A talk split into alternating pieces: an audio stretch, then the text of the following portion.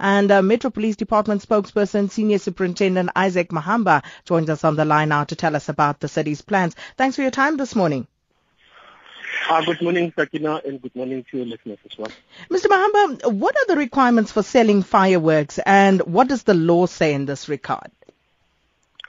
Uh, firstly, I'd like to explain that, remember, we recently had our launch just to map up a plan or a way forward as the city of Tshwane, uh, where we outline our plans just to indicate to the members of the public what will be happening during this festive period. The first plan was to outline about the safety of our people in our roads. The second one, as you indicated, is to make sure that we as the Metro Police officers will enforce the city bylaws, of which one of them is to implement the trading uh, bylaw under the fireworks. It simply says, Sakina, when one needs to have a permission before he can sell those fireworks at your businesses.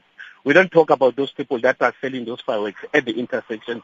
That one is a total no-no. We'll make sure that we confiscate those fireworks.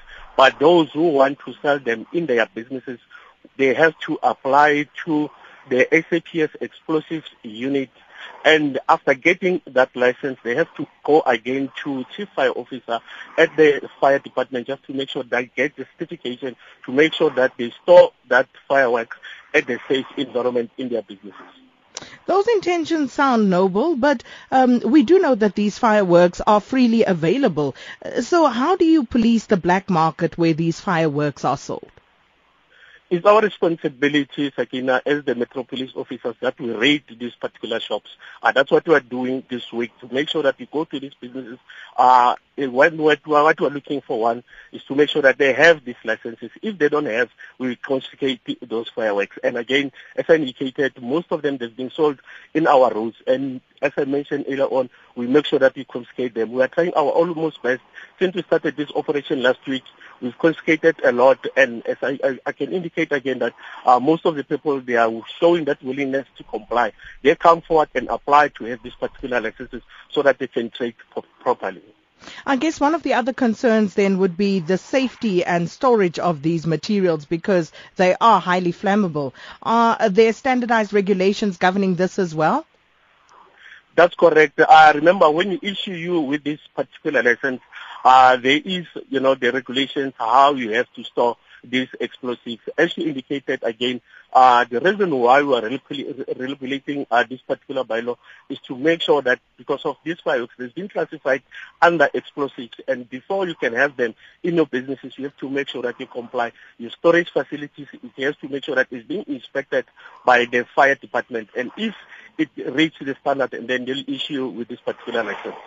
And what about individuals uh, who uh, f- uh, eventually go to buy these fireworks and then they set them off? And around this time of year, we hear about animals that are distressed, mm. sometimes children, uh, other adults, and animals injured by these fireworks.